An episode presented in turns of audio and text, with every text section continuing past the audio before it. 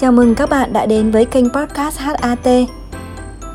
HAT tin rằng những câu chuyện cổ tích góp phần làm thế giới tuổi thơ của các con thêm phần sinh động và lấp lánh. Nào, bây giờ chúng ta hãy cùng chìm vào thế giới bình yên trong những câu chuyện cổ tích nhé. Chào các con, hôm nay cô sẽ kể cho các con nghe câu chuyện Công chúa ngủ trong rừng. Câu chuyện bắt đầu nhé. Ngày xưa, ngày xưa, trong khu rừng nọ có một tòa cung điện vô cùng nguy nga, tráng lệ.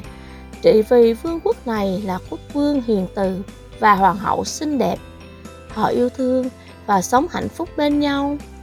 Vài năm sau, hoàng hậu sinh được một công chúa nhỏ xinh xắn.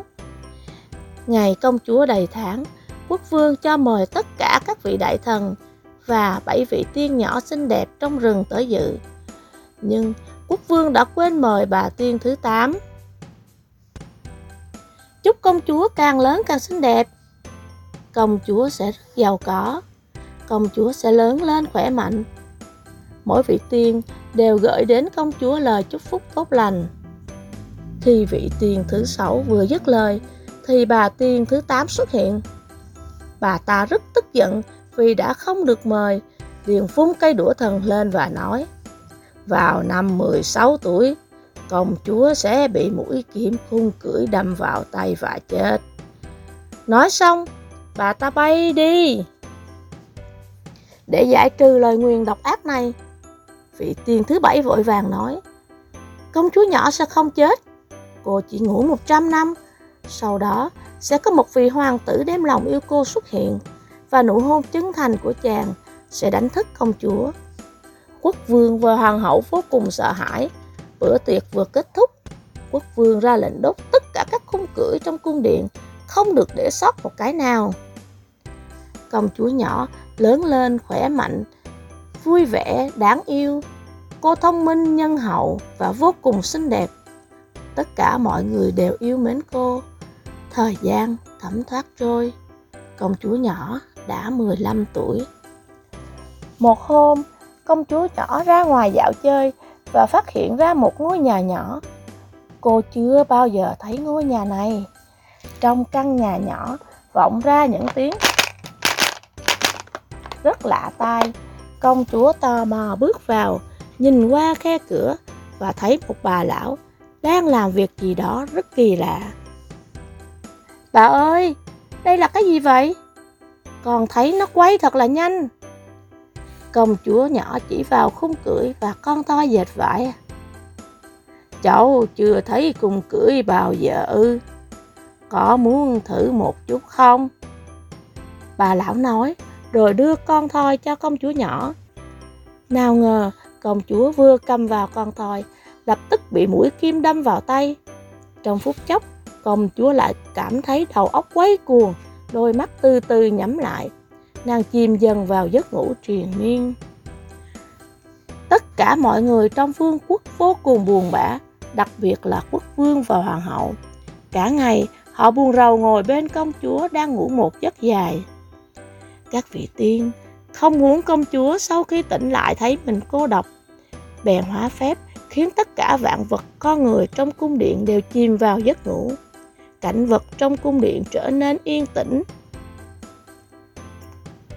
cây cối, hoa cỏ, chim chóc đều chìm vào giấc ngủ sâu. Ngày qua ngày, bên ngoài cung điện mọc lên những cây dây leo bao quanh. Nó mọc ngày càng cao, dày đặc, tạo thành một hàng rào ngăn cách cung điện với thế giới bên ngoài. Một trăm năm dần trôi qua, trong suốt thời gian đó, có rất nhiều người muốn vào bên trong cung điện, nhưng không ai vượt qua hàng rào bằng dây leo. Cho đến một ngày, một vị hoàng tử đi săn qua nơi này, phát hiện ra cung điện ẩn mình sau bức tường bằng dây leo. Hoàng tử dò hỏi và được một cụ già kể lại cho chàng nghe về truyền thuyết đẹp và buồn của cung điện này, rồi thành thật khuyên chàng. Rất nhiều người đã không vượt qua nổi hàng rào dây leo đó, nên chưa một ai có thể vào được trong cung điện. Còn chắc cũng không vào được đâu. Lời khuyên của cụ già không hề làm hoàng tử nhụt chí. Chàng cảm ơn cụ già, lòng đàn đầy tự tin dũng cảm bước về phía cung điện. Chỉ lạ thay, chàng bước đến đâu, dây leo tự động nhường lối cho chàng đến đó. Hoàng tử tiến vào cung điện một cách dễ dàng. Bước vào căn phòng, hoàng tử nhìn thấy một nàng công chúa xinh đẹp. Nàng mới xinh đẹp và thuần khiết biết bao, giống như một thiên sứ đang ngủ. Chàng đến bên công chúa, nhẹ nhàng hôn lên má nàng. Bỗng, công chúa từ từ mở mắt tỉnh giấc. Ngay sau đó, toàn bộ vương quốc cũng bừng tỉnh, chim chóc trên cành hót véo von. Bướm và ong lại bay lượn quanh những khóm hoa. Mọi người đều mở mắt tỉnh giấc. Tất cả mọi thứ như vừa diễn ra hôm qua. Quốc vương và hoàng hậu tổ chức hôn lễ thật linh đình cho công chúa và hoàng tử. Các vị tiên nhỏ cũng đến chúc phúc. Cả vương quốc lại tràn ngập tiếng cười, lời ca và điệu nhảy. Câu chuyện hôm nay đến đây là hết rồi.